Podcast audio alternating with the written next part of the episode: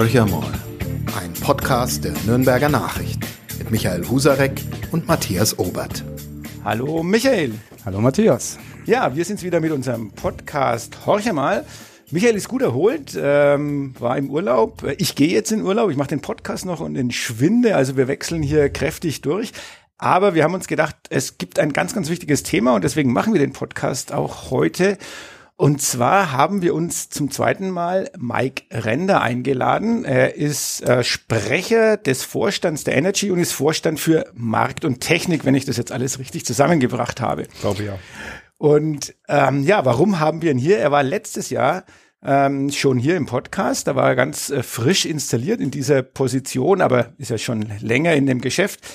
Und damals, ich glaube, ich kann so sagen, da war so ein bisschen der bange Blick angesichts Ukraine-Krieg und Energiekrise in Richtung der Wintermonate. Da war die Rede von Blackout. Da äh, hat man ja wirklich so sich große Sorge machen müssen, wohin geht's mit diesem Land? Irgendwie ist der Winter ganz entspannt rumgegangen. Äh, und jetzt die Frage an Sie, Herr Render. Sie sitzen auf Ihrem Stuhl, lehnen sich zurück und sagen, naja, jetzt kann es eigentlich nicht mehr schlimm werden, sondern jetzt kommen gute Zeiten auf uns zu. Der Winter. Nein. Leider nein. Also ich, ich glaube, ich konnte auch letztes Jahr schon ein bisschen ingenieursmäßige Gelassenheit vermitteln bei der Diskussion. Absolut. Wir haben es nicht verstanden, aber Sie haben es getan. Und zwar ist halt immer die Differenz zwischen dem, was natürlich dann gehypt wird, in den Medien gehypt wird, und zwischen dem, was wir dann wirklich auch technisch dann noch alles vermittelt sehen. Ähm, wir stehen eigentlich vom ähnlichen Winter. Sollte es wirklich kalt werden, ja, unsere Speicher sind voll, die sind auch passend voll, sollten jetzt im Oktober voll sein, sind sie. Aber wenn es richtig kalt wird, dann brauchen wir halt auch verdammt viel Gas. Und ähm, dann sehen wir auch heute schon, und das kann man sehen, dass im Januar, Februar wieder knapp werden könnte. Ist natürlich dann wieder schwierig zu mahnen. Wenn man letztes Jahr gemahnt hat und nichts passiert ist, dann geht man raus und wird's wieder. Also ich denke mal schon, dass wir im Spätherbst wieder die Mahnungen hören werden. Aber trotzdem wird es dann auch sein, dass wir nicht frieren werden. Das würde ich immer noch äh, unterstreichen wollen. Das müssen Sie mir jetzt mal als Nicht-Ingenieur erklären. Es könnte knapp werden und werden, wir werden trotzdem nicht frieren. Sagen wir mal, es kommt ein kalter Winter und äh, der Dezember ist mit Minusgraden versehen, die Speicher werden leer. Warum frieren wir dann nicht im Januar oder im Februar? Es gibt ja zwei Arten. Es gibt ja immer die Raumwärme und Prozesswärme. Und Raumwärme ist das eine Thema, wo ich glaube und überzeugt bin, dass wir da nicht dran gehen werden. Aber Prozesswärme, alles was Industrie geht, ist ja ein Hebel, wo wir auch angreifen könnten, vielleicht müssten und da wird es auch keine acht Wochen sein, sondern vielleicht mal eine Woche oder sowas eingreifen müssen in die Industrie. Und dann ist dann halt da der Gasverbrauch erheblich niedriger. Aber der ist nicht zu unterschätzen und von daher Raumwärme würde ich nach wie vor sagen, ähm, wird nicht das große Thema sein. Trotzdem Appelle zu sparen. Die werden kommen, auch wenn es in dieser Woche mal wieder warm wird. Ähm, damit halt wir nicht die Industrie runterfahren müssen, was uns ja wieder viel Geld kosten wird als Nation. Das, das wird ja auch dann wieder so der Schwenk sein, die Balance zu finden, ja. Und haben denn die Nürnberger und Nürnbergerinnen gespart im letzten Jahr? Ja, also ist natürlich ein großer Teil des Wetters gewesen. Wetter war ja positiv. Aber überall, wo man reinschaut, ähm, sehen wir unter dem Strich Einsparung. Ist von bis, muss man auch sagen, wenn man auf Einzelkunden sich das mal analysiert, gibt halt eine Gruppe, die nichts spart und es gibt halt eine Gruppe, die viel spart. Aber ich denke schon, der bewusst, das Bewusstsein war in der großen Breite da, dass man schon geschaut hat. Aber klar, das Wetter hat uns. Und was heißt das für die Energie? Da könnten wir sagen, sie müssen es bedauern, weil sie weniger Erlöse haben. Andererseits haben ja alle Energieversorger goldene Zeiten, wie wir lesen durften in den vergangenen Wochen. Wenn Sie uns das mal erklären, die wirtschaftlichen Folgen dieser Energieknappheit für Energieversorger wie die Energie. Wie lang ist der Podcast? 45 Minuten. Sie haben jetzt noch 38 und dann müssten wir, wir ziehen uns zurück, wir Matthias. Uns, genau. Ja, genau.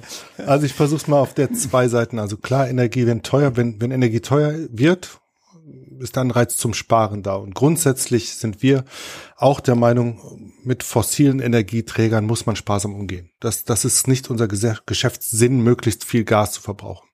Ähm, das wollen wir nicht, sondern wir wollen halt als Dienstleister, als Lieferant, als stabiler, verlässlicher Partner auch in Krisenzeiten und so weiter da sein. Äh, das ist ja unser Ziel. Und Energie brauchen wir so oder so. Ist ja nicht nur Erdgas oder sonst was.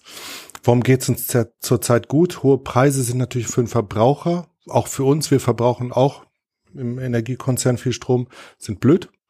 Aber als Erzeuger ist es ja erstmal gut. Also sprich, wenn ich ein Windkraft besitze, ein Windkraftrad besitze und der Strompreis ist dann, äh, ich sage jetzt mal der aktuelle Börsenpreis 150 Euro aktuell und letztes Jahr oder vorletztes Jahr war er bei 50 Euro, verdiene ich mit dem Windrad mehr Geld. Das ist halt auch eine Wahrheit. Ähm, und bei PV-Anlagen oder konventionellen Kraftwerken auch in der Art und Weise. Das wird sich auch wieder ausnivellieren, aber deswegen ist es in diesem Jahr durchaus auch gut. Ja, das muss man sagen. Ähm, sind aber die Erzeugungsseiten, die erstmal wieder zum Großteil von Industrien gekauft werden. Ähm, das ist also nicht unbedingt das Privatkundengeschäft.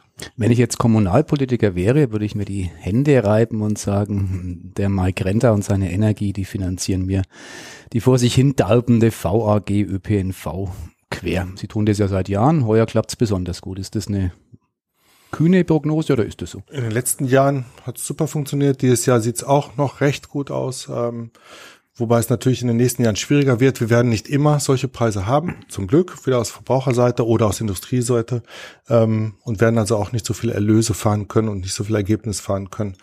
Ähm, auf der anderen Seite ist aber die Botschaft, wir werden dann das Geld auch im Hause brauchen, weil wir haben ja genug zu tun. Ähm, wenn wir weg vom Gas wollen in Nürnberg, dann ist halt die Aufgabe, Fernwärme zu bauen. Wenn wir weg vom Gas wollen in der Fläche, dann ist es Aufgabe, Stromnetze und Erneuerbare zu bauen. Äh, und unser Kraftwerk Sandreuth, das ist die vierte große Baustein, soll halt dekarbonisiert werden. Auch da verbrennen wir ja Gas. Und wenn wir diese vier Bausteine sehen, dann ist das ein riesen Investitionsball, der vor uns liegt. Also das sind, ich habe mittlerweile gelernt, zehn Stellen immer und dann gleich ähm, nicht, nicht nur die eins von vor den zehn Stellen, was wir reden. Aber Sie reden jetzt so, wie Sie das immer tun, ähm, seit ich Sie zumindest kenne, grundgelassen und haben kein einziges Mal Atomkraftwerke gefordert. Die Politik sagt, wir brauchen die. Wer hat recht? Ich sag mal, die Normativität des Faktischen muss man ja auch betrachten. Ähm, wir haben den Atomausstieg gewählt, bestellt, bekommen. Dann ist es nicht unsere Rolle zu sagen, wir wollen dieses oder jenes. Wir sind keine Politiker, wir sind, wir sind halt Ingenieure Praktiker, Abrechner, Kaufleute, was auch immer. Ähm, und ähm, dann gehen wir mit dieser Situation um. Ja, Fakt ist, wir werden zu wenig konventionelle Kraftwerksleitungen haben in Deutschland 2030, das wissen wir auch. Ähm, dann ist wieder die Frage, wie viel Stromnetz ist aus dem Ausland da? Und im Ausland stehen noch mal noch Atomkraftwerke oder Kohle oder Gas. Vielleicht kriegen wir noch Gaskraftwerke in Deutschland. Das, das werden wir beobachten. Ähm, ja, klar, es ist früh abgeschaltet worden. Und das letzte Standbein, was wir hatten, war halt Gas. Und das hat uns halt von außen äh, der Krieg äh, der Russen halt weggegrätscht. Das, das ist halt die Realität. Damit müssen wir umgehen. Aber deswegen bleibe ich dabei, und das hatten wir gerade im Vorgespräch auch schon ganz kurz, bei Katastrophen, dann kriegen wir das schon irgendwie gewuppt. Das, das ist so die Botschaft grundsätzlich, ja. Lassen Sie mich mal ein bisschen noch auf die, die, aus die Sicht der Verbraucher vielleicht auch gehen. Und Sie haben den Gaspreis gerade genannt, beziehungsweise was kann passieren, wie schnell kann sich was ändern? Wenn man jetzt im Moment auf so Energiemonitore blickt, die ja auch gerne äh, publiziert werden, sieht man ja, dass der Gaspreis, ich glaube, ich habe jetzt irgendwas gesehen, bei neun Cent pro Kilowattstunde liegt im Moment beim, beim Einkauf. Ähm, man war mal, war mal bei über ja, ich glaube über drei, über 60 Cent, glaube ich, nee, über 30 Cent waren wir auf jeden Fall mal. Ähm, die Frage ist, warum ähm, kommt beim Verbraucher dann so wenig an? Also die Preise sind ja sehr, sehr schnell dann angestiegen. Jetzt sieht man, dass der Markt irgendwo sich sehr stark äh, wieder zurückentwickelt hat und die Verbraucher sagen aber ja, aber bei meiner Rechnung merke ich äh, nur einen Bruchteil davon. Warum dauert es so lange, bis diese veränderten Preise bei den Verbrauchern ankommen? Gilt ja auch für den Strompreis, also eine ganz ähnliche Entwicklung, die wir sehen. Ja, also sind zwei Effekte. Zum einen muss man immer richtige Preise miteinander vergleichen und das macht die Presse manchmal nicht ganz korrekt. Also sprich Terminpreise und Spotpreise. Was heißt das? Terminpreis ist, ich kann heute Gas für 2024 kaufen oder 26 oder ich kann jetzt ein Tanklaster LNG-Schiff für aktuell kaufen. Ähm, diese beiden Arten der Preisgestaltung gibt es. Ähm, für unsere Privatkunden machen wir es halt so, und ich glaube, da hat sich letztes Jahr jeder drüber gefreut, dass wir halt nicht den aktuellen Spotmarktpreis, nämlich den von heute durchreichen, weil dann hätten wir letztes Jahr Strom, oder sagen wir mal, beim Erdgas ist es noch extremer, Erdgasrechnungen von statt 2000 Euro von 15.000, 20.000 Euro gehabt. Und zwar pro Haushalt. Das wäre so gewesen, wenn wir Spot eins zu eins durchreichen. Und äh, wir machen es halt im Termingeschäft. Das heißt, wir fixieren immer ein Jahr im Voraus, immer jeden Monat ein Zwölftel des nächsten Jahres. Das Debtetes läuft man natürlich hinterher von den Preisen. Äh, das ist auch eine Realität. Ähm, dass man halt im letzten Jahr dann noch relativ gut da lag im Vergleich zum Spot. Jetzt liegen wir schlecht mhm. im Vergleich zum Spot. Das ist so. Nivelliert sich aber über die Jahre immer aus und ähm, wird uns auch, das kann ich auch schon mal hier sagen, auch in der Fernwärme ein Stück weit treffen. Über die Fernwärmepreisformel laufen wir halt auch den alten Preisen noch hinterher und werden erst nächstes Jahr dann wieder den Berg mhm. runtergehen. Mhm. Aber Sie sind ja Grundversorger, Energie ist ja sogenannter Grundversorger, das heißt, Sie müssen ja auch jeden Kunden mit Energie versorgen. Und jetzt äh, hatten Sie ja wahrscheinlich im letzten Jahr einen großen Zulauf an Kunden, die ja. aus von den Billiganbietern kamen und jetzt rennen die ihnen wieder alle davon. Also wer auf Verifox oder auf sonst einem Vergleichsportal schaut, sieht ja im Moment immense Unterschiede und ähm, es wird ja auch von, von äh, Verbraucheranwälten und so weiter und, und Institutionen wird ja auch gesagt, ja, es guckt nach, vergleicht und geht zu den billigen. Was halten Sie von solchen Dingen. Also einerseits ist ja schön, dass die Leute da Geld sparen können. Auf der anderen Seite sind sie dann derjenige, der es wieder auffangen muss, äh, wenn es in die andere Richtung geht. Ja, also ich sag's mal so, eine Lieferverpflichtung fände ich durchaus auch fair für andere. Ne? Also dass man halt mhm. sagt, nicht, es gab einige, die haben halt nur die Preise erhöht, da sage ich, gut, das ist in Ordnung, aber es gab ja einige, die haben stumpf gekündigt. Ne? Die haben einfach allen gekündigt und sagt, weg mit euch. Und die mussten wir dann als Grundversorger alle Grundversorger in ganz Deutschland auffangen. Und das finde ich dann doch schon ein bisschen, ein bisschen einfach gemacht, ne? dass der Gesetzgeber dann oder auch Verbraucherzentralen jetzt wieder zum Wechseln aufrufen. Weiß ich nicht, finde ich dann schon schwierig. Also es ist ein bisschen ungleiche Waffen. Ähm, wir haben Aber halt das bedeutet, dass die diese Billiganbieter, die kaufen auf dem Spotmarkt ein wahrscheinlich. Nö, die haben auch im Termin angekauft. Mhm. Aber denen ist der Kunde am Ende egal. Dann sagen die einfach, ich kündige euch 50.000, verkaufen es dann am Spotmarkt für richtig viel Geld. Die sind alle Millionäre. Ähm, wir haben es als Energie immer intern immer gesagt, gut, man muss natürlich ortsveränderlich wohnen können. Ne? Das können wir als Energie nicht. Ähm, sie müssen halt dann ähm, ja umziehen. Mhm. Das, das ist dann so, weil sie haben 50.000 Freunde weniger danach, wenn sie 50.000 rauswerfen. Aber sie haben verdammt viel Geld mehr. Ähm, und das ist halt das, das Prinzip, was der Wettbewerb kann und wir nicht. Wollen wir auch gar nicht. Stichwort Freunde. Sie verlieren gerade ein paar Freunde durch äh, die Abrechnungsthematik, ähm, weil einige Menschen einfach nach wie vor keine Abrechnungen haben. Jetzt ist es gut erklärt ähm, von ihren ähm, Mitarbeitern aus den aus den Pressestellen, aber trotzdem ähm, bei dem Kunden, der keine Rechnung hat, den interessiert es wenig, der stinksauer, kann ich auch nachvollziehen. Ähm, wie ist es überhaupt zu erklären, dass es solche Thematiken gibt in der im Jahr 2023? Ja, also ich hole mal ein bisschen weiter aus. Also im Endeffekt ist die Abrechnung von Energie in Deutschland hoch reguliert. Es gibt drei oder vier Hersteller von Softwaren, die das können. Und das ist halt rein deutschlandspezifisch. Also es ist zwar eine Weltfirma wie die SAP oder andere wie Schleupman oder sowas, ich will jetzt gar keinen speziellen nennen. Ähm, die bauen das halt dann nur für Deutschland. Das ist halt anders wie Telefon abrechnen funktioniert in Europa gleich. So, und jetzt haben wir es halt so, dass in Deutschland 950 Abrechnungsunternehmen alle auf die gleichen Firmen losrasen. Da haben es die Kleinen einfacher oft. Wir haben auch, gucken ja auch mit unserer Beteiligung in kleine Firmen rein und, und haben auch kleinere Firmen, wo wir auch 100% beteiligt sind. Wenn sie dann 15.000 Abrechnungen machen müssen, wovon dann 2.000 nochmal händisch anzupacken sind, ich übertreibe jetzt ein bisschen, das aber drei Wochenendaktion. Das ist aber 650.000 Rechnungen, ist das halt dann nicht nur drei Wochen in Aktion, auch wenn wir mehr Mitarbeiter haben. Das passt aber nicht mehr, weil halt dann schon ganz anders geregelt werden muss. So, das heißt also, alle, die in diesem Mittelfeld sind, zwischen, ich setze mal 200.000 Kunden bis x Millionen, E.ON meinetwegen, die haben alle das gleiche Problem, dass sie halt dann so große Datenmengen nur mit diesem einen Hersteller und nur mit diesen Programmierern. Ähm, und das sind nicht viele. Ich, ich würde mal tippen, also es sind keine, keine tausend in Deutschland, die sowas programmieren können. Mhm. Und das natürlich dann für uns alle blöd gewesen. Also das ging in jeder größeren Stadt so oder großen Stadt. Aber es wird gut. Ja, wir sind jetzt bei 95 Prozent, ähm, dass wir jetzt durch sind. Mhm. Ähm, dürfen wir nicht vergessen, einige haben es kaum gemerkt. Also sprich, wenn sie immer im November ihre Rechnung gekriegt haben, die kommt doch erst jetzt wieder im November.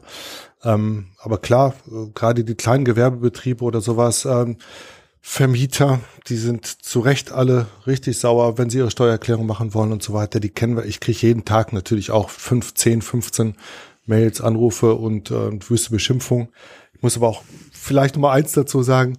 Unsere Kolleginnen und Kollegen, die da machen, die machen es erstens nicht mit absichtlich und zweitens arbeiten die auch wirklich hart. Also das, Spaß haben wir da nicht dran, beschimpft zu werden.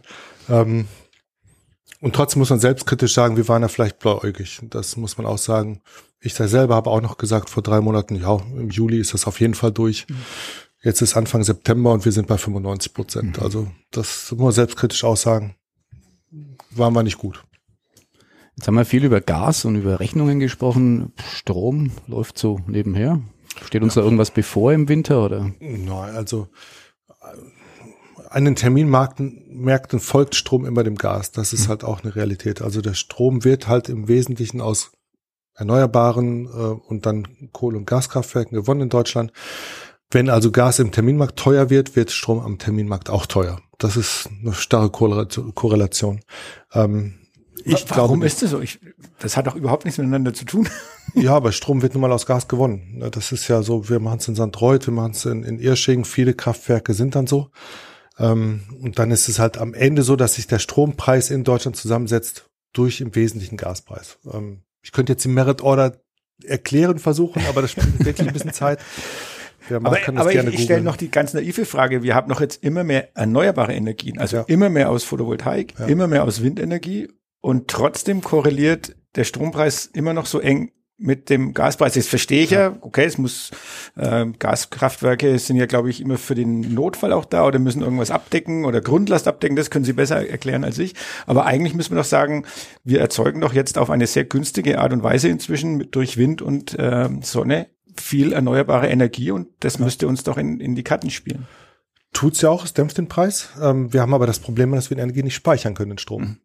Das heißt also, die günstige Energie jetzt scheint die Sonne hier, äh, wo wir aufzeichnen, ähm, die ist da. Nur jetzt haben wir das Licht nicht an. Und dann ist dann halt die, die, die Reststunden werden entsprechend dann teurer, weil wenn Gaskraftwerk früher, ich sage jetzt mal 6000 Stunden im Jahr gelaufen war, dann läuft es jetzt aus CO2-Sicht prima, nur noch 3500 Stunden. Aber die 3500 sind teurer, weil es halt, jetzt hätte ich 3000 nehmen sollen, äh, statt 6000, 3000 ist halt die Hälfte der fixen Kosten. Und ähm, dann teilen sie halt den Strom. Das heißt, die Reststrommengen der nicht erneuerbaren werden erheblich teurer. Und dann ist im Durchschnitt dann doch wieder, ähm, hängt es wieder voneinander ab. Das und aus der Nummer, salopp formuliert, kommt man nie raus, oder? Doch, da kommt man raus, wenn man natürlich jetzt erstens Netze baut und zweitens halt Stromspeicher dann irgendwann zukriegt oder Verbraucher wegkriegt. Ne? Also das ist ja die Möglichkeit, weil Strom hat halt die gravierendste Nachteil, es ist null speicherfähig. Null. Es wird genau braucht, wenn die Lampe an ist aber es bleibt nicht stehen. Das Elektron bewegt sich halt nicht oder, oder steht halt da nicht. Und das hat natürlich Fernwärme nicht oder Gas nicht, die können man, kann man ja speichern. Ne? Und das, das ist halt der Umbau des Systems, dass wir jetzt auf der Wärmeseite hin zu Fernwärme müssen. Das ist speicherfähig, den Speicher kennen wir in Nürnberg. Ähm, und dass wir auch andere Industrien ähm, weg vom Gas hin zum Strom kriegen, auch weniger verbrauchen. Und dann wird es Anreizsysteme geben, ähm, mittags zu produzieren statt nachts. Ähm, ich selber komme aus einem Stahlwerk und das war vor 20 Jahren schon so, dass das Stahlwerk am Wochenende immer produziert hat und Reparaturen immer dienstags, Mittwoch stattgefunden haben, weil die Personalkosten am Wochenende, die waren teurer, aber die Energie war viel, viel billiger. Das war vor 20 Jahren schon so. Und wenn diese Schere weiter aufgeht, ähm, dann wird sich das auch wieder hoffentlich auf der Verbrauchsseite nivellieren. Aber Sie haben recht, ohne Netze und Speicher wird es dann ganz dünn. Also Speicher wird es auch noch geben müssen. Stahlwerk ist ja ein sehr gutes Stichwort. Also man konnte jetzt lesen, ThyssenKrupp äh, soll ja jetzt als eins äh, der ersten Stahlwerke komplett auf grüne Energie umgestellt werden. Also das heißt dann Wasserstoff. Äh, wenn man auf der anderen Seite sieht, ähm, gibt es ja scheinbar doch noch größere Probleme damit, ähm, diesen Wandel hinzubekommen. Also wir, man braucht sehr, sehr viel Strom, um dann Wasserstoff herzustellen und der dann natürlich dann speicherbar ist. Ist das ein Thema auch, womit sich Energie beschäftigt? Also äh, und was kann man da erwarten? Also man hört ja immer ja äh, für Stahlwerk, für große Industrie, für für Schiffe ist es vielleicht denkbar, aber für den ja, Privatverbrauch, für Pkw äh, ist es wohl eher nicht eine Lösung. Wie sehen Sie es? Ich fange nochmal etwas anders mit der Antwort. Wenn wir uns den Gesamtenergieverbrauch Deutschland angucken, ist ungefähr 50 Prozent für Wärme, Prozess und Raum. 20 Prozent, 25 Prozent ist dann halt Verkehr ähm, und dann 25 Prozent Strom. Wenn wir also jetzt mal sagen, wir haben schon so viel Strom, nämlich 50 Prozent, dann heißt das für die Gesamtenergiewende 12,5 von unserem gesamten Energieverbrauch. Also mehr ist es noch nicht. Dann haben wir zum Glück ja auch schon in der Wärme, in der Industrie oder beim Fahrzeug haben wir auch schon grüne Energieträger drin. Also wir sind heute ungefähr bei 20 Prozent unseres Energieverbrauchs in Deutschland, den wir aus grüner Energie produzieren. 80 Prozent fehlen uns. Und wenn man sich dann wieder anguckt, wo brauchen wir sie? Und jetzt äh, zu der Frage genau, ähm, dann ist natürlich die Industrie erstmal der größte Hebel. Warum? Wasserstoff und Industrie. Ähm, wenn ich Strom nehme und fahre mit einem Elektroauto, da habe ich einen tollen Wirkungsgrad. Dann kann ich laden, wenn die Sonne scheint, fahre auch nachts, funktioniert. Ich habe nämlich meinen Speicher nämlich an Bord. Das funktioniert wunderbar. Wenn ich das mit Auto mit Wasserstoff mache, dann mache ich aus dem Strom 0,65 Wasserstoff, 65 Prozent Wirkungsgrad, also 35 Prozent der Energie sind weg. Danach mache ich aus dem Wasserstoff im Auto wieder Strom. Da sind nochmal 20, 25 Prozent weg. Und dann bin ich, wenn ich gut fahre, bin ich bei 30 Prozent von der Stromenergie, die ich ursprünglich hatte, bin ich dann in der Fahrenergie. Im Vergleich zum elektrischen Auto viel, viel weniger. Also Wasserstoff im Verkehr sehe ich gar nicht. Null. Also das, wenn es einer haben will, dann, dann kann man sich so ein Auto kaufen. Aber es ist eigentlich mit E-Autos. Aiwanger ist davon überzeugt. Funktioniert. Das, Er das ist damit seine um. Meinung, ist, meine ist eine andere. Schicken wir ihm einen Fragenkatalog. Und ähm, so, und das ähm, bei Wärme ist es halt auch ähnlich. Da muss ich auch versuchen, Strom in Wärme zu kriegen. Auch über die Wärmepumpe habe ich einen Hebel rein, über Umweltenergien. Das funktioniert alles gut. Technisch funktioniert das auch schon lange. Man denkt in Wärme ja nicht an Klimatechnik, aber Klimatechnik ist das umgekehrte Prinzip. Brauchen alle Amerikaner im Süden Europas oder sowas. Ist das gleiche wie eine Wärmepumpe, nur einmal umgekehrt. Ähm, mache ich also aus Wärme Kälte oder aus Kälte Wärme. Ähm, also sehe ich das auch nicht im Wärmemarkt, sehen, sehen wir es auch wirklich überhaupt nicht. Bleibt also die Industrie, die halt dann irgendwie eine Flamme braucht für den Prozess. Und die, die gibt's genug. Ne? Unter anderem Reduktion, ne? also Stahlwerke brauchen halt Flammen, um dann irgendwie was hinzukriegen. Ähm, und da, da braucht man's. Und da ist der Hochlauf. So, und jetzt letzte Teil der Frage, was machen wir, wenn wir also sehen, wir brauchen zu weniger im Verkehr, weniger in der Wärme? Trotzdem beschäftigen wir uns intensiv damit, dass wir vielleicht einen Wasserstoff auch produzieren und als Energielieferant das der Industrie zur Verfügung stellen. Weil da gibt's wieder noch einen schönen Vorteil bei der Wasserstoffproduktion, fällt halt Wärme an. Und die Wärme soll dann bitte nicht in die Umwelt wieder gepustet werden, sondern die könnten wir ja ganz gut für die Pflanz, äh, für die, für die, ähm, für die Wärmenetze hier in Nürnberg könnten wir die benutzen. Möchte ich noch eine Nachfrage stellen. Es gibt ja so diese Theorie, wenn ich es richtig verstanden habe, dass man das Gasnetz dafür verwenden könnte, auch Wasserstoff. Ja. Dort ein, einerseits wäre es ein Speicher und es wäre gleichzeitig dann eine andere Art von Energie, die, die man liefert. Ist das ein Thema für Sie oder sagen Sie, das ist aus den Weniger. genannten Gründen funktioniert es eben nicht und, und geht so viel Energie verloren? weil wir es weniger in der Wärme sehen, in den, in den Haushalten sehen wir es weniger und dann haben wir halt auch noch einen zweiten Aspekt. Technisch glaube ich auch, dass da einiges gehen würde und wird, aber wir müssten ja ein Gasnetz irgendwann an einem Stichtag um eine Uhrzeit umstellen. Und alle Verbraucher müssten in der gleichen Sekunde halt auch wasserstofffähig sein. Also wir haben eine Straße, 50 Häuser und zum 1.1.29 müssen dann bitteschön morgens um 4 Uhr alle die Gastherme getauscht haben. Und das sehe ich für wenig realistisch, weil vorher hat sich der Herr Husarek eine Wärmepumpe eingebaut und der ja, Gas, Gas. Alles falsch gemacht. ja, genau. Ja, okay, aber der Renner hat sich einen Fernwärmeanschluss hingebaut oder sonst was. Und dann ist es halt schwierig wirtschaftlich. Ähm, wir sind also mit Wasserstoff zu spät im Gasnetz, sage ich mal so, um es wirklich einmal zu switchen. Das, da werden sich vorher viele entkoppeln. Und Da haben Sie gerade einen schönen Aspekt angesprochen, der ja im vergangenen Jahr eine Riesenrolle gespielt hat, auch im Sommer, diese Wärmepumpen-Thematik. Da gab es einen Hype, der, der sagenhaft war. Es gab plötzlich keine mehr, die dies einbauen konnten. Die konnten sich nicht retten vor Aufträgen. Jetzt ist wieder die Lage so ein bisschen beruhigt. Was raten Sie dem Menschen, äh, der jetzt ein Häuschen baut, äh, abgesehen davon, dass er Energiekunde werden sollte, welche Form der Energieversorgung sollte er denn wählen? also im Neubau war letztes Jahr, glaube ich, auch schon die Wärmepumpe mit 71 Prozent vorne. Ähm, das muss man ganz klar sagen. Dieser ganze Diskussionshype darum hat es eher gebremst, nicht wie Sie es sagen, sondern eigentlich wurde es danach weniger mit der Wärmepumpe und mehr Erdgas nochmal schnell reingebaut. Also da waren viele, ähm, die haben gesagt, nee, jetzt nehme ich nochmal schnell die Erdgasheizung, ähm, bevor ich dann Wärmepumpe muss, weil das ist dann halt nicht Neubau, sondern Bestand. Und im Bestand ist natürlich die Wärmepumpe ein Nachteil, weil sie halt nicht die hohen Temperaturen kann. Also Neubau ist es klar, Eindeutig. Einfamilienhaus, Wärmepumpe, Fußbodenheizung, das ist, das ist einfach. Alternative Mehrfamilienhaus ähm, ist dann natürlich Fernwärme. Ähm, die ist auch dann relativ klar, ist, äh, wenn es irgendwo gibt. Aber das große Problem ist ja nun mal unser Bestand. Ja, das, ist, und das ist ja das große Thema. Ich glaube, 43 Millionen was wir, Wohnungen, die wir haben. Und davon ist halt 50 Prozent Erdgas. Und das umzubauen. Und da wird es natürlich mit Wärmepumpe oft schwierig und teuer. Ähm, brauche mehr Abstrahlfläche für die Heizung.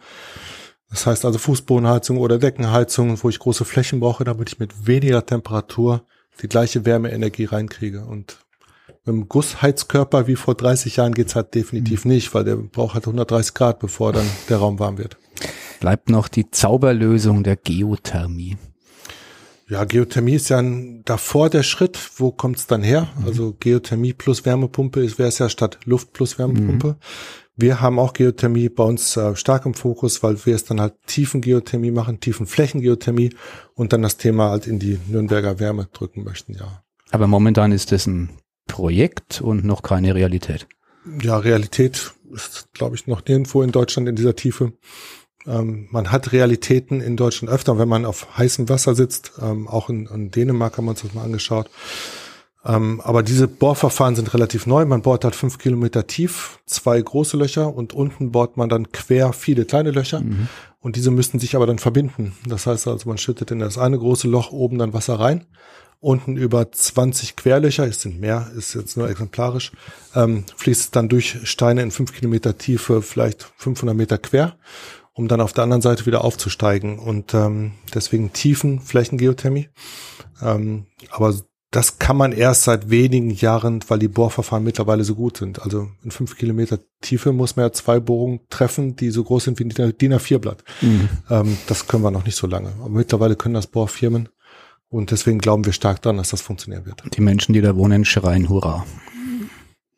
Ich glaube, das wird nachher keinen stören. Also okay. das Baufeld wird ärgerlich sein. Ja, mhm. das ist schon ein Hektar groß, also 100 mal 100 Meter. Da steht ein Bohrturm, weil ein fünf Kilometer langer Bohrer ist halt entsprechend lang mhm. und der muss halt immer zusammengesteckt werden, Bohrgestänge.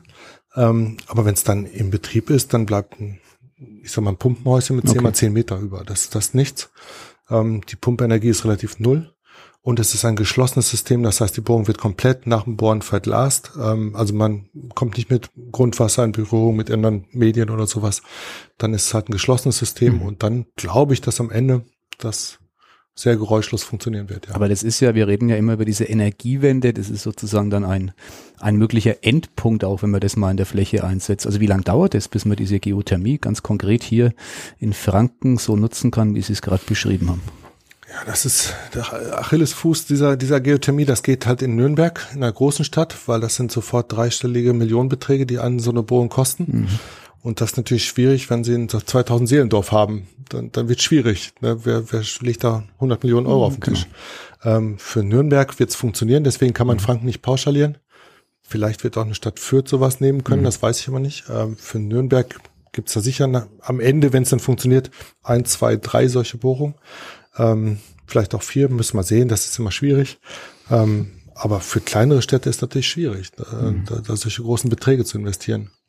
Am langen Ende hat es dann aber auch wieder den Riesenscharm. Wie gesagt, genug Anschlussnehmer vorausgesetzt. Ich brauche fast gar keine Energie mehr. Das mhm. Wasser kennen Sie auch wie bei einer Schlauchwaage, lass sie auf der einen Seite reinfallen, das steht auf der anderen Seite ja fast in der gleichen Höhe an. Also mhm. die Pumpenergie ist sehr, sehr gering nachher. Hohe, sehr hohe Investition. Ja. Diese drei, vier Löcher in Nürnberg, letzte Frage dazu, die entstehen wo? Die machen sie das Stadion drunter, was, was eh neu bauen, oder? Eigentlich brauchen wir nur 100 mal 100 Meter. Also das ist fast egal wo, okay. weil man bohrt, bohrt ja nicht dann nur einmal nur stark gerade mhm. runter, man kann ja durchaus auch schräg bohren. Mhm. Also das, das ist dann fast. Also es ist relativ einfach dann auch Standorte zu finden, sehr wahrscheinlich. Da, das glaube ich schon, das werden wir finden. Okay. Ne? Das ist eher die Frage, wo habe ich Strom, wo habe ich dann die Fernwärmeanbindung. Ne? Also mhm. das ist ja, wenn ich jetzt ein Buch dann bohren würde, dann, dann müsste ich halt wieder zwölf Kilometer Fernwärmeleitung mhm. bauen. Ist, ist doof, das ist teuer. Ne? Dann würden wir schon versuchen, ans Wärmenetz zu kommen. Sind Sie noch Energiechef, wenn die erste Geothermie aus so einem Loch läuft? Das würde ich hoffen, ne? Okay. Also wir planen wie beim, wie beim Club. Ah, dann also die Frage sozusagen, wann der Club, okay, okay, genau. sind Sie also, noch Chef, wenn der Club aufsteigt? Weil das ist doch das Geschäftsmodell schlechthin.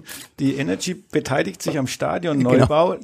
nämlich indem sie die Geothermie nach unten äh, baut und kann dann natürlich das Stadion oben auch noch kräftig bezuschussen. Also für alle eine Win-Win-Situation.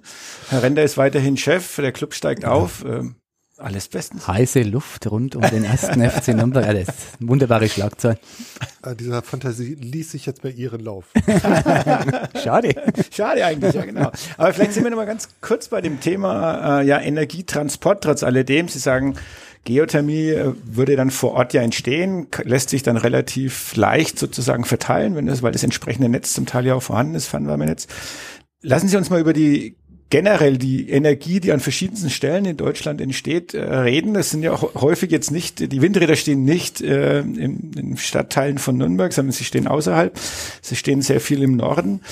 Ähm, unser Landkreis, aus dem ich komme, Landkreis Neustadt-Eichbad-Winsheim, nennt sich Energie, könnte energieautark sein, produziert mehr Energie, als wir verbrauchen, aber ähm, wir werden die Energie nicht los. Ähm, die Energy ist angeblich schuld. Was sagen Sie denn dazu? Sind wir. Aber nicht alleine. Ne? Also das ist, ähm, ja, das meinte ich ja vorhin schon mal Stromnetze. Das ist, das ist halt der Haken. Ne? Jetzt ähm, haben wir den Turbo der Energiewende letztes Jahr gezündet als Bundesregierung für Deutschland, haben gesagt, okay, Gas nicht mehr da, wir brauchen mehr Energieautarkie, wir müssen jetzt PV-Wind bauen. Ja, PV und Wind muss dann halt aus der Region in die Städte rein, in die Ballungszentren oder zu den Industriebetrieben. Mhm. Die sollte man immer nicht vergessen. Die brauchen nicht meistens auch noch mehr Energie als die Städte. Und klar, das alte Energiesystem war komplett anders. Ne? Nürnberg hat drei Schornsteine, Neustadt an der Aisch kein, ähm, kein Kraftwerk. Ähm, und die, die, Energie ist dann halt hier von, von Gebersdorf, wo halt das große Kraftwerk steht, oder von uns aus St. Reut nach Neustadt geflossen. Mhm. Und jetzt fließt es umgekehrt. Und ähm, ja, wir haben die Kraftwerke am Ende vom Feldweg jetzt aufgebaut. Das ist aber in ganz Deutschland so. Äh, das ist also nicht nur bei uns so. Jetzt fehlen uns halt die Autobahnen. Die müssen wir halt jetzt hinterher bauen, Stromnetze. Und ähm, also war auch seit zwei, gut zwei Jahren jetzt schon dran, dass wir das ähm, auch ganz anders machen. Ist natürlich so ein bisschen in Bayern kulturell die letzten Jahrzehnte anders diskutiert worden. Ne? Das ist ähm, aber uns jetzt auch klar, wir werden jetzt viel bauen müssen und dann müssen wir es auch wieder wegbekommen. Also äh, ist nicht nur Neustadt an der Aisch, so, sondern in unserem gesamten Netzgebiet ist es heute so, dass wir an sonnigen Tagen theoretisch doppelt so viel Strom mhm aus PV bekommen, wie wir verbrauchen. Mhm. Und das äh, Netzgebiet der Energie ist von ja, Ingolstadt bis Hochschweiz, Schweinfurt und, und auf der anderen Seite bis Würzburg. Also das ist schon richtig mhm. groß. Ähm, und wir müssen es ja auch wieder wegkriegen. Und dafür braucht es dann halt die Übertragungsnetzbetreiber, Tenet, ähm, hier bei uns, die es dann für uns wieder wegfahren. Da muss ich jetzt noch eine Frage ich, ich stellen. Muss noch, ich muss ja. einen Satz nochmal zitieren, der ist so schön. In Bayern wurde das kulturell anders diskutiert. äh, den finde ich famos. Ähm, da kann man viel hineininterpretieren. Das, da, dazu will ich Sie aber gar nicht nötigen. Äh, wie ist denn die bayerische Energiekultur im Moment? Also haben Sie den Eindruck, es wurde verstanden, dass man umdenken Absolut. muss? Absolut. Und, ähm, und ich glaube, jede Umfrage, die man liest, äh, die Bürger ja erst recht. Das war ja immer die Angst, dass die Bürger es nicht wollen würden. Und ähm, da sehen wir genug Land, Länder in Deutschland, wo es ja früher schon lief und wo man auch die Bürger mitgekriegt mhm. hat. Also das Verständnis ist da. Mhm. Das, das glaube ich schon bei den Bürgern. Und ähm, ja, deswegen auch aktuell sehe ich da überhaupt nicht das Problem. Klar will keiner den Strommast bei sich vor der Haustür, das ist immer noch so. Das wird aber auch immer so bleiben. Und sicher wollte keiner ein Kraftwerk mit 600 MW elektrischer Leistung vor seiner Haustür für 40 Jahren. Mhm. Das, das war damals auch schon so. Ähm, das müssen wir als Gesellschaft aushalten. Aber die Akzeptanz ist da, ja. Sie müssen mir noch was erklären. Wenn ich, vielleicht habe ich es auch falsch verstanden, aber im Moment gibt es ja auch so eine Diskussion im Norden dieser Republik wird sehr, sehr viel Strom produziert. Er wird nach Süden abtransportiert. Ähm, und jetzt ist aber der Strom da oben, die zahlen sozusagen Strafen, weil sie so viel Strom produzieren und sagen dann, naja, das drücken wir jetzt, das soll doch lieber mal der Süden jetzt mitbezahlen, aber der Süden sagt, der seid ja verrückt, verstehe ich, ne? da kann man ja auch sehr gut Stimmung damit machen. Auf der anderen Seite fehlen bei uns die Leitungen. Ist es wirklich so, dass der Norden sozusagen im Moment dafür bestraft wird, dass er so viel Strom produziert? Und wir uns hinsetzen können und sagen, naja, pf, wir haben halt leider die Leitungen nicht, ja, wird schon langsam, aber mehr zahlen wir trotzdem nicht für den Strom. Also es ist bestrafen würde ich jetzt nicht nehmen, aber es ist so, dass der Stromnetzausbau durch die Erneuerbaren im Norden natürlich auch wesentlich schneller hochlief. Das heißt, die haben schon Autobahnen dahin gebaut. Und die Bürger zahlen halt diese Autobahngebühren mhm. mit, weil die immer nur lokal anfallen und die zahlen wir im Süden nicht. Deswegen ist der Norden, weil er halt seit Jahren, also komplette Norden, Norden jetzt nicht nur Schleswig-Holstein, sondern da reden wir von Mecklenburg-Vorpommern bis halt Niedersachsen quer rüber. Deswegen finden die es ja ungerecht. Die haben erstens die Windräder vor der Tür, zweitens die Trassen vor der Tür und drittens haben sie die Strompreise, weil im Süden Deutschlands, ist auch nicht nur Bayern gewesen, zu wenig Stromtrassen mhm. gebaut wurden. Und, die Stromtrasse, der Bau der Stromtrasse wird auf den Verbraucher vor Ort der wird umgelegt. Lokal, okay. Genau, und das ist der Grund, warum das dort der Strompreis im Moment. Genau, sind 180 Euro, was man im Norden mit, mit zahlt. Da muss man auch sagen, also die Mehrheit der Bürger bei, bei 1000 Euro Strom 180 Euro, das ist Geld, das ist gar nicht klar, aber deswegen geht ja keiner auf die Barrikaden im Norden. Das war ja nun mal ja, die letzten 50 Jahre, nee, die ersten 50 Jahre meines Lebens von hier aus gesehen im Norden. deswegen geht ja keiner auf die Barrikaden. Es ist eher die Politik, die ja Druck macht auf den Süden. Und wenn jetzt im Süden auch gebaut wird, auch Windräder gebaut werden und auch, dann ist die Diskussion auch wieder zu Ende. Das, das heißt, das ist eine, ein typisches Wahlkampf-Thema, ähm, wo weniger Substanz dahinter steckt, als man jetzt vielleicht auf den ersten Blick vermuten würde. Ja, weiß ich nicht, was die politische Motivation dahinter ist. Äh, die Wahrheit ist so, die zahlen hm. da oben mehr, haben den billigen Windstrom, zahlen trotzdem mehr. Aber auf der anderen Seite würde ich sagen, also zwei Preiszonen Deutschland oder sowas, wie soll das funktionieren? Also das kann ich mir nicht, kann ich mir schwer vorstellen. Das, das glaube ich nicht, dass das kommt. Industriestrom billiger oder Stromsteuer generell runter? Ja, also er, der Vorschlag ist ja aktuell, also es macht keinen Sinn, erst Stromsteuer zu nehmen, um es dann wieder zu senken. Mhm. Ähm, das gibt keinen Sinn. Jetzt muss man natürlich gucken, wer ist bedürftig. Also ich glaube, die Bundesregierung hatte zumindest mal laut drüber nachgedacht, Stromsteuer zu senken, äh, um dann nicht halt so viel zu subventionieren zu müssen.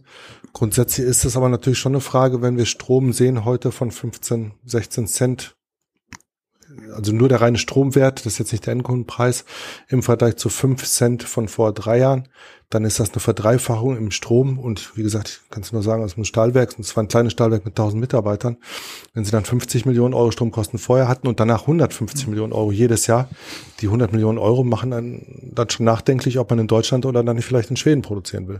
Ähm, das wird schon diskutiert und die Industrie ist halt ortsveränderlich das sind wir als Energieversorger nicht, aber Industrie ist es, mhm. unsere Arbeitsplätze. Und deswegen glauben wir schon, dass eine Industriestrompreisbremse für eine Zeit X, bis wir das System umgebaut haben, durchaus klug ist, drüber nachzudenken, ja. Ähm, das muss nicht in aller Ewigkeit. Wie gesagt, am Ende ist ja so, die Erneuerbaren machen es mit Null. Sonne, Wind kostet nichts. Dann kommt halt die Reparatur dazu. Die Stromnetze, die sind am Anfang alle einmal teuer. Aber am Ende kann das durchaus aufgehen. Ja, spannend. Also wo sehen Sie dann sage ich mal, den Strompreis, einen Gaspreis in zehn Jahren? Also grundsätzlich ähm, sieht man jetzt schon in drei Jahren, so kann ich mal anfangen, wo ich nicht, das kann man jetzt schon sehen, dass das beides schon wieder in Regionen fällt, die wieder relativ normal sind. Mhm. Also was heißt normal? Ähm, Strom, na, fangen wir mit Gas an. Gas hatten wir vor der Krise 20 Euro die Megawattstunde, Börsenpreis, Termin sind zwei Cent die Kilowattstunde. Ähm, da sind wir in drei Jahren jetzt schon wieder drei bis dreieinhalb Cent. Also das mhm. wäre lang nicht so viel wie im Moment. Im Moment sind wir bei fünf Cent. Ähm, das heißt also zweieinhalbfache Gaspreis. Ähm, vielleicht eine Analogie zum Öl. Öl sind wir es ja durchaus gewohnt, dass das per Tanker durch die Welt gefahren wird. Macht, macht die gesamte Welt. Ähm, ungefähr die halbe Welt fährt auch Gas heute schon mit Tankern durch die Welt. Das funktioniert auch schon. Das kennen wir jetzt auch mittlerweile in Deutschland. Wir hatten halt den Luxus vermeintlich, dass wir halt die Gasleitungen mhm. hatten. Ne? Mhm. Also das System wird sich stabilisieren. Das ist eine, eine reine Kapazitätsfrage, weil leider ist ja das Fördern von Erdöl und Gas immer null. Also sprich, das aus der Erde rausholen ist immer null und sofort, wenn ich das wie jemand anderes verkaufe, habe ich mehr Geld. Also Ausbeuten der Erde, das ist das System, äh, bringt mir Geld. Und deswegen ähm, werden Preise auch sich wieder irgendwo stabilisieren. Da, ich denke mal schon, dass wir auch in zehn Jahren ähm, ja, vielleicht 30, 40 Prozent mehr als heute haben oder mhm. sowas, wenn man ehrlich ist. Also es wird nicht mit Null aufgehen, das muss man auch ehrlich sagen. Ähm, also die Kugel Eis, die wir mal gehört haben, wird's nicht, äh, äh, so nach dem Motto. Aber es wird uns auch nicht umbringen und erst recht nicht eine Volkswirtschaft wie Deutschland, die ja robust und stark ist. Das sind doch schon mal positive Aussichten. Je nachdem, aber ich bin jetzt ja irgendwie, irgendwas hätte ich mir jetzt schon erwartet im Winter, ein kleines Streckenszenario, ein Blackout in Nürnberg. Du brauchst die Überschrift noch für den Artikel. Nichts zu erwarten, läuft. Das, ja. Wie gesagt, also die Appelle werden kommen und wir müssen auch wieder sparen, das muss man sagen. Ne? Ähm, also wenn ich zu viel Gelassenheit ausstrahle, ist es auch schlecht. Also wir müssen genau. sparen. genau. Hauen Sie ähm, noch mal einen raus, Herr Renner. ja, aber mit Panik schön ist es auch falsch. Ne? Das ist auch falsch, weil dann werde ich unglaubwürdig. Okay. Das ist auch falsch. Also wir gehen sieht zumindest als derjenige, der es überblicken kann mit einigermaßen Gelassenheit in dieses Winterhalbjahr. Man kann auch sagen, ne, also so nach dem Motto, also kalt wird's nicht. Also wir haben halt nur das Winterjahr äh, 2010 mhm. hinterlegt und dann sind wir halt im Januar leer, Deutschland. Ne? Also mhm. das ist, ist nicht 40, 50, 100 Jahre her, so nach dem Motto, oh, der mhm. kälteste Winter aller ja. Zeiten, sondern es ist ein 2010er Jahr gewesen. Mhm. Ähm, Und da kommt es wirklich eigentlich nur auf die Monate Januar bis März drauf an. Mhm. Okay. Das, das ist dann, dann so die sprechen Phase. wir vielleicht nochmal im Februar, wenn wir noch Strom dann haben. Im eiskalten Februar, wenn die Leitungen hier noch stabil Genau. sind. Genau. Wenn es so sein sollte, dann komme ich nicht. Ja, genau. Die Befürchtung hatte ich auch, genau. Wollen wir uns einen Energiechef aus Fürth, oder? Der hat dann auch keine Zeit. Ja, ähm, wir sind eigentlich schon fast am Ende. Ähm, es gibt noch eine Frage, respektive zwei jetzt in Ihrem Fall. Das sind sowieso die wichtigsten Fragen dann, die am Ende gestellt werden. Alles vorher war ja jetzt nur Vorgeplänkel, um genau zu diesen Fragen zu kommen. Die entscheiden, oh, wir haben drei Fragen, glaube ich, dieses Mal, äh, Michael. Wir haben erstens die Frage, wie geht das Derby 1. FC Nürnberg gegen die Spielvereinigung Fürth aus, was in 14 Tagen nach dieser Aufnahme oder eineinhalb Wochen nach dieser Aufnahme stattfindet? Die zweite entscheidende Frage ist, äh, wann steigt der 1. FC Nürnberg wieder in die erste Bundesliga auf? Und jetzt kommt eine Bonusfrage nur für Sie. Was machen die Löwen Braunschweig diese Saison in der zweiten Bundesliga? Also, Club gewinnt 3-0. Das ist doch mal eine das ist- Aussage. Der Mann darf wiederkommen. Nö, aber sie, sie spielen im Moment stabil und stark. Da- Das ist schon, und man, man fühlt auf dem Platz, da wächst was zusammen, die kämpfen füreinander von vorne bis hinten. Das, das spürt man schon, finde ich, wenn man es mal beobachtet. Ähm, Nürnberg steigt nicht auf. Äh, auch wenn es jetzt alle schon wieder glauben, zumindest bis bis ähm, bis vor diesem Wochenende, bis vor diesem unglücklichen Kaiserslautern-Spiel, ähm, wird der Club also oben, also HSV wird's dieses Jahr machen müssen und da gibt's halt nochmal drei, vier. Das ist ja schon echt eine Leistungsdichte. Und Hand aufs Herz, will man eigentlich aufsteigen? Also ich finde ja Schalke auch besser als Heidenheim. So habe ich es noch nie betrachtet. Äh, und die Schalke werden es vielleicht nicht schaffen. Ne?